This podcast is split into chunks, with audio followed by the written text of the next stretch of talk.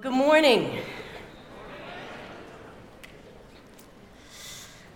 So, at the start of every semester, we do a little bit of a check in and talk about why, why chapel? Why does Northwestern put such an emphasis, a high value on chapel? And so um, that's what I want to talk about today. But I want to talk about it from a perspective not about rules and a lot of heady reasons about why chapel. I want to share my heart with you about why am I involved in chapel? Why did I change roles and uh, three years ago and get involved with Daily Chapel? We read in the book of John a commandment. Jesus gave a new commandment.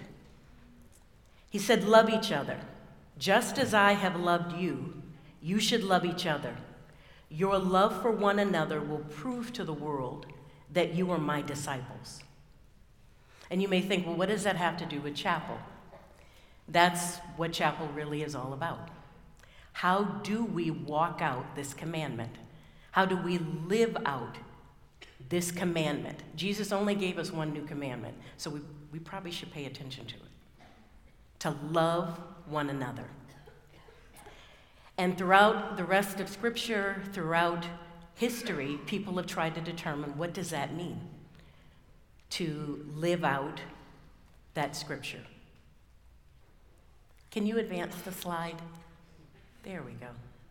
As soon as I asked.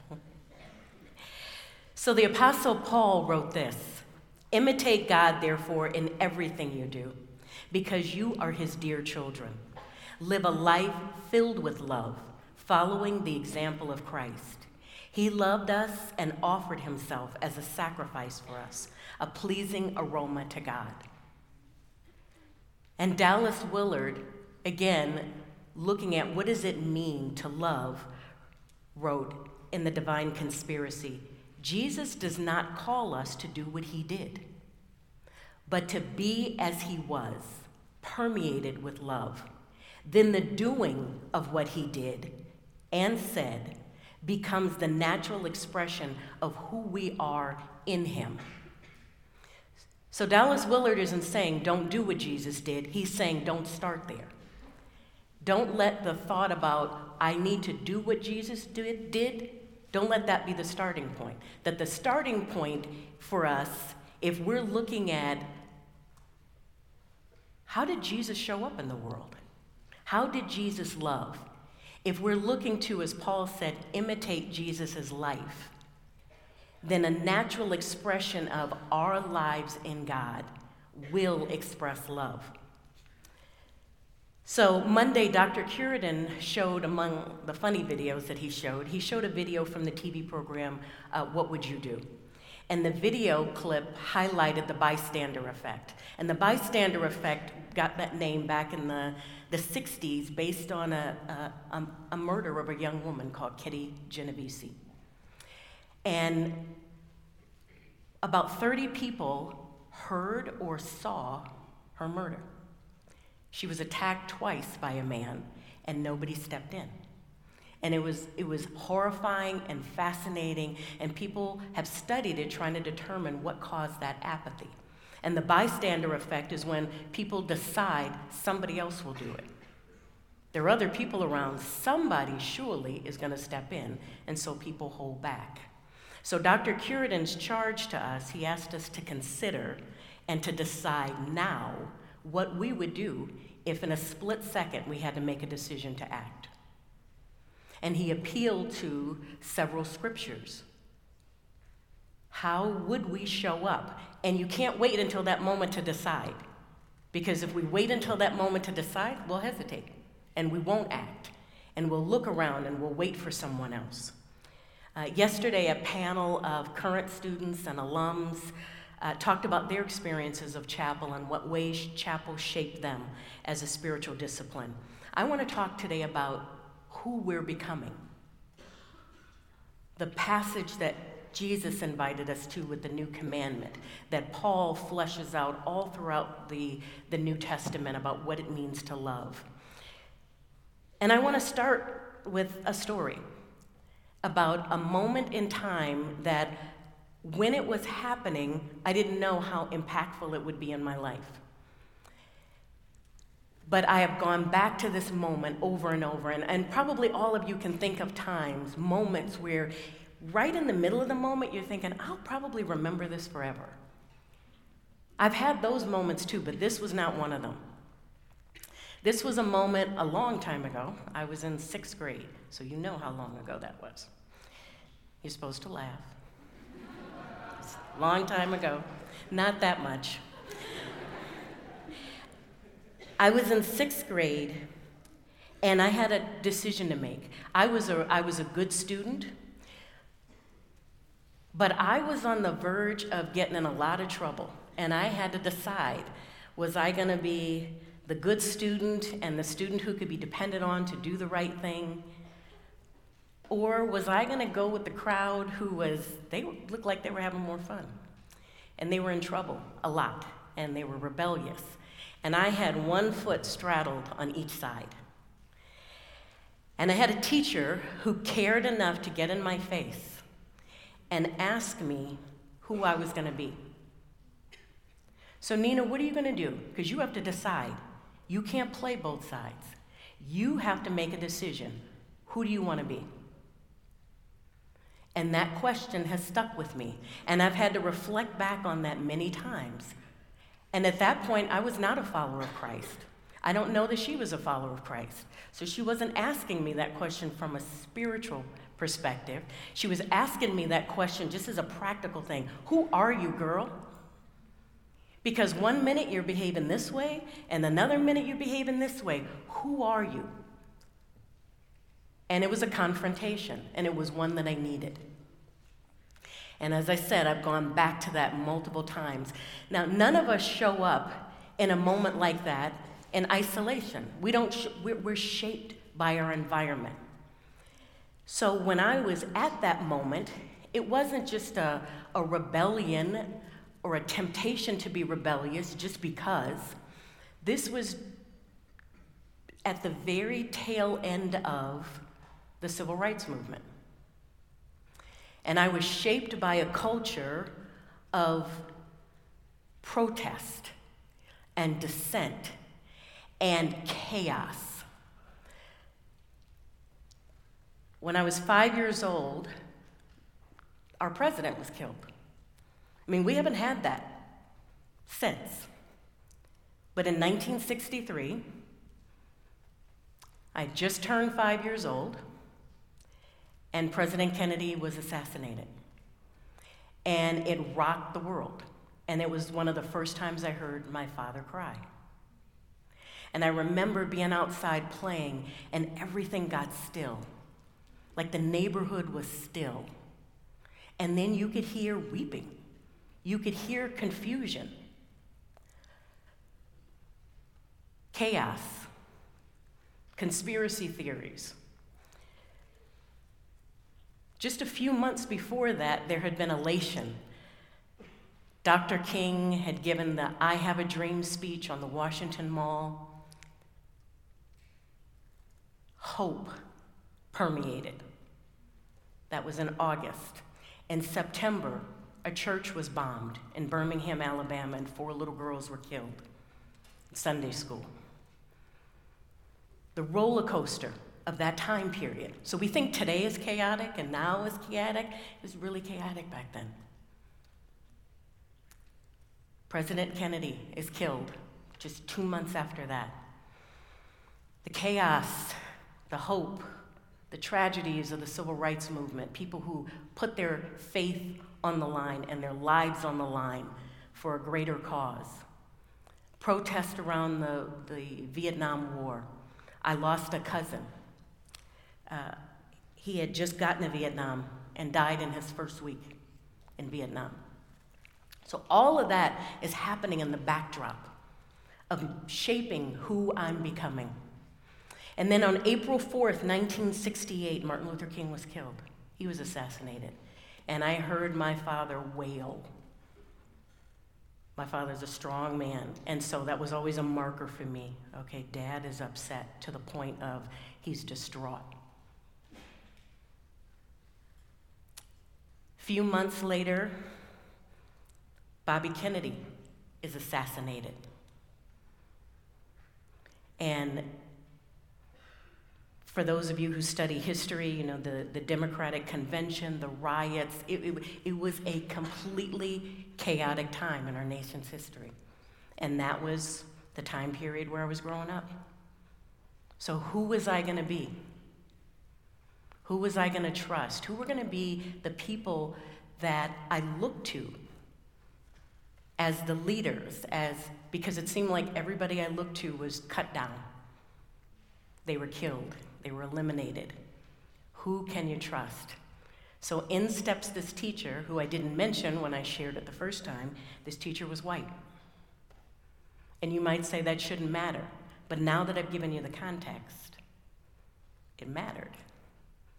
That she cared enough about me that it wasn't a chastisement because I was black it was because she cared enough about me. She saw the pain that I was in, and she took the risk to speak into my life and call me to make a decision that has forever shaped my life.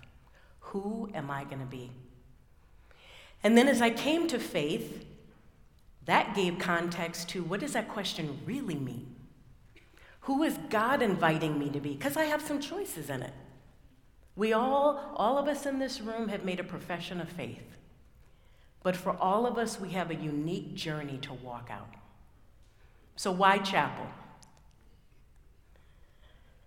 Because in this room, we get a chance to hear from a lot of speakers.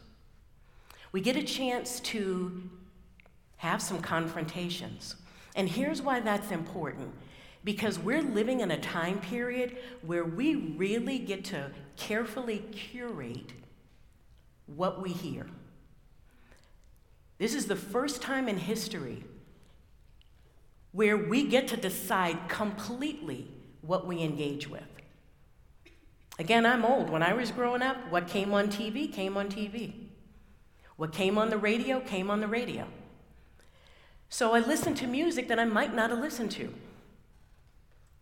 because that's what was on the radio. I watched TV programs. I heard news. It's what was presented. We get to decide now. So we actually get to lean really hard into our preferences. And we don't have to listen to anybody we don't want to listen to. And most of us aren't even aware of how much we are shaping completely what we hear because we can. But does that mean we should? So, Cole on the panel yesterday, Cole Hansen talked about when he came to Northwestern, what he discovered was as people chose churches, they tended to choose churches in one or two ways.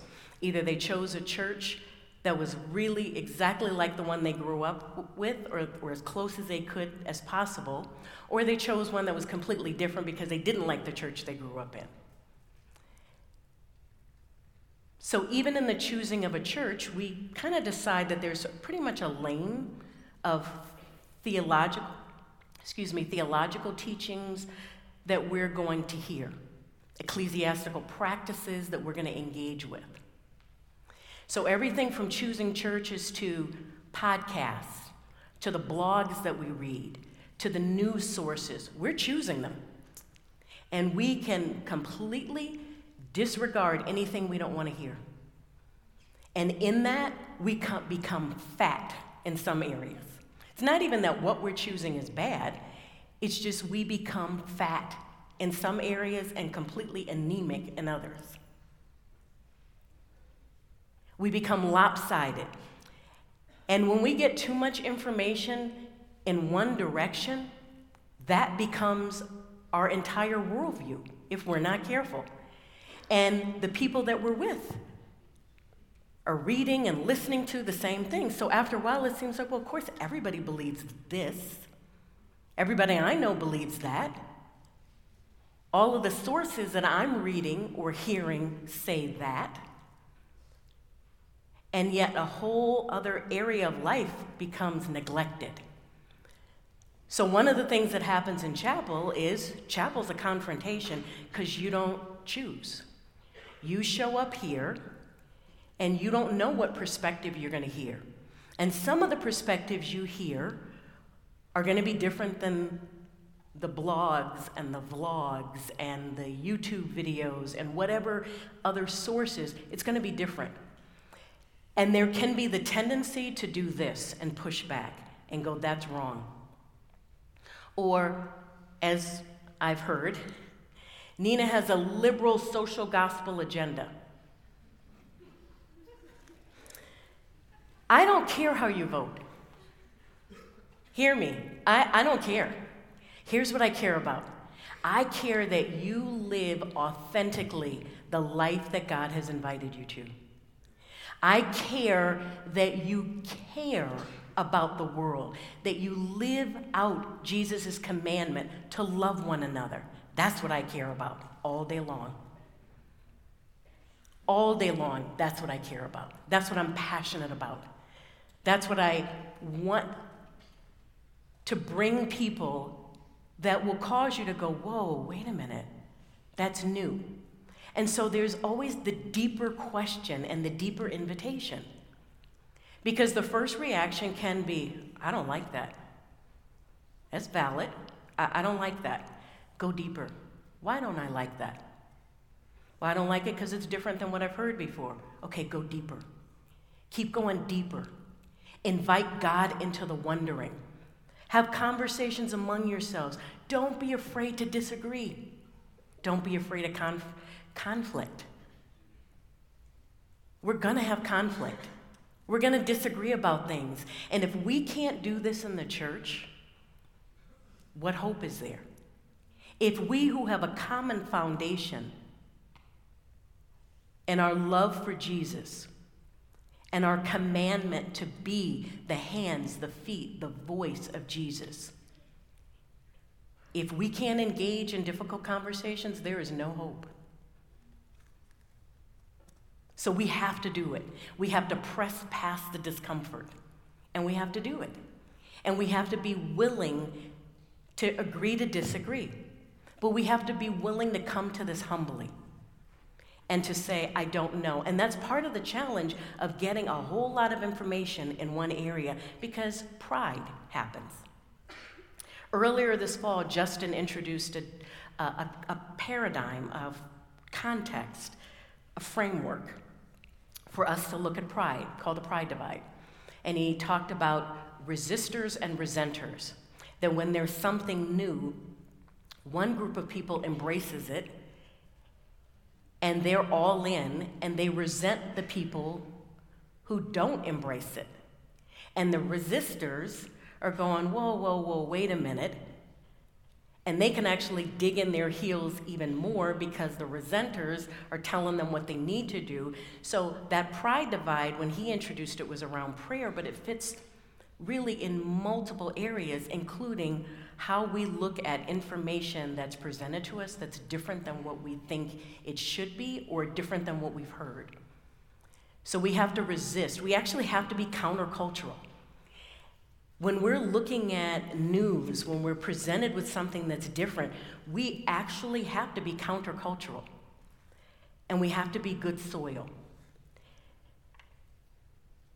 So Jesus was always teaching with parables. And he gave context around those parables only to those who he thought would understand. And those were the people he was building into, his disciples. Not just the 12 apostles, but the disciples, the people who were following him. He gave more context to the parables. And one of the parables was the parable of the farmer scattering seed said one day Jesus told a story in the form of a parable to a large crowd that had gathered from many towns to hear him. A farmer went out to plant his seed. As he scattered it across his field, some seed fell on a footpath where it was stepped on and the birds ate it. Other seed fell among rocks. It began to grow, but the plant soon wilted and died for lack of moisture. Other seed fell among thorns that grew upon it and choked out the tender plants, and still other seed fell on fertile soil.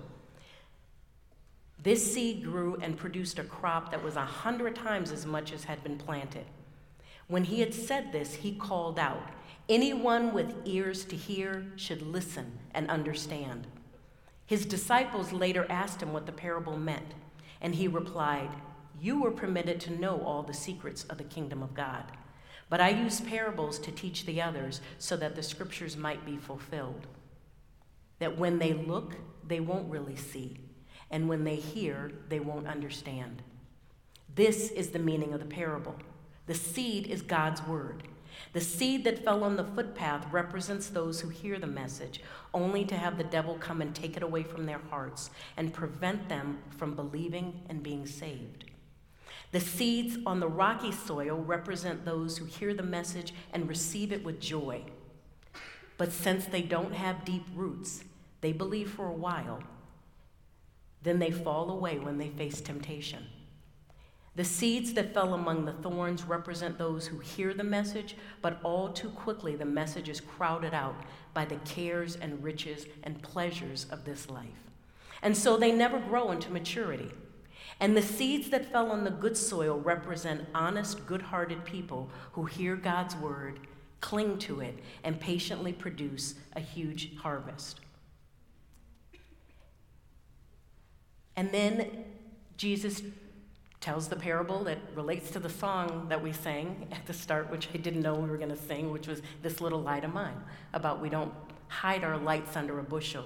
And then he said these words So pay attention to how you hear.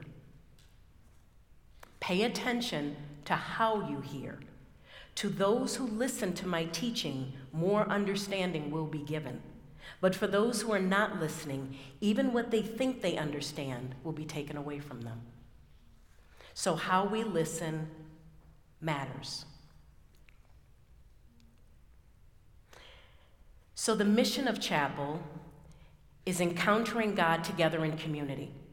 That chapel is an opportunity to daily gather for a shared experience of worship and engagement with creative and diverse content that encourages, challenges, and invites a life of faith, hope, love, and service.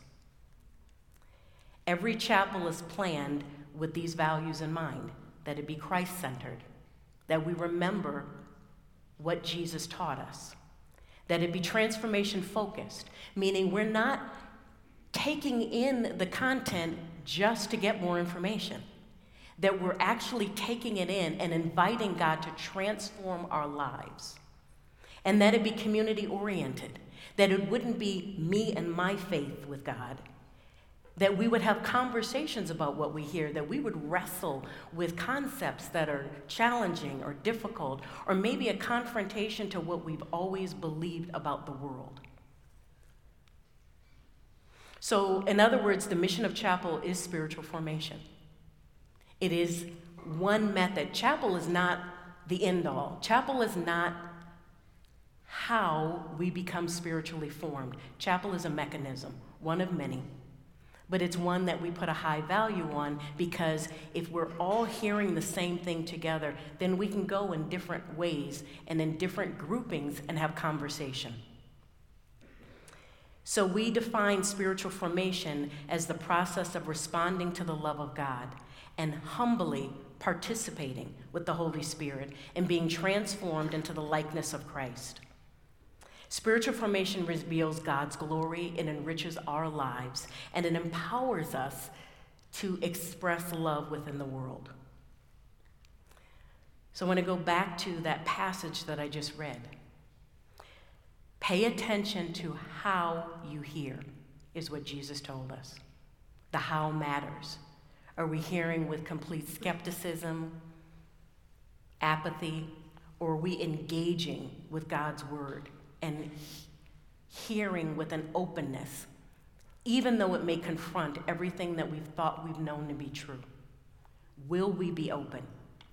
Because Jesus said, To those who listen to my teaching, more understanding will be given. But for those who are not listening, even what they think they understand will be taken away from them. A passage that you're familiar with, but I want to read two verses before what can we bring to the Lord? Should we bring him burnt offerings? Should we bow before God Most High with offerings of yearly calves? Should we offer him thousands of rams and 10,000 rivers of olive oil? Should we sacrifice our firstborn children to pay for our sins? No, O people. The Lord has told you what is good, and this is what he requires of you to do what is right, to love mercy, and to walk humbly with your God. That is what's required. And humility is, is the foundation. You're at university. Your role is to learn. That is your job. It is to learn. It is to be critical thinkers, not to be critical, but to be critical thinkers, to take in what's presented to you and examine it. That's what you're called to do. But to do that with humility, to do that with the purpose in mind of how will this shape you? In your chosen profession, how will it shape you? Who will you become? Dallas Willard wrote in that same book, The Divine Conspiracy, we were built to count. As water is made to run downhill, we were, are placed in a specific context to count in ways no one else does. That is our destiny. That it is not an accident that any of us are on earth at this specific moment in time. And there is a work for us to do. But before we get about that work that we're to do, we need to decide who we're going to be. Who is the we that shows up in that work? Are we going to be showing up formed in the image of Christ, committed to living out the love of God in all the ways that that comes? Because sometimes the love of God is a full on frontal confrontation. And sometimes it's a comforting hug. Will we take up our call? Martin Luther King, in his letter from a Birmingham jail, wrote Injustice anywhere is a threat to justice everywhere. We are caught in an inescapable network of mutuality, tied to a single garment of destiny. Whatever affects one directly affects all indirectly. So, what we do matters. And even if we say, well, that, that thing over there, that's not really my problem. Or bystander effect, somebody's going to address that, right? We're all tied to it. We're not victims of the world that we live in. We are active participants if we're following Christ.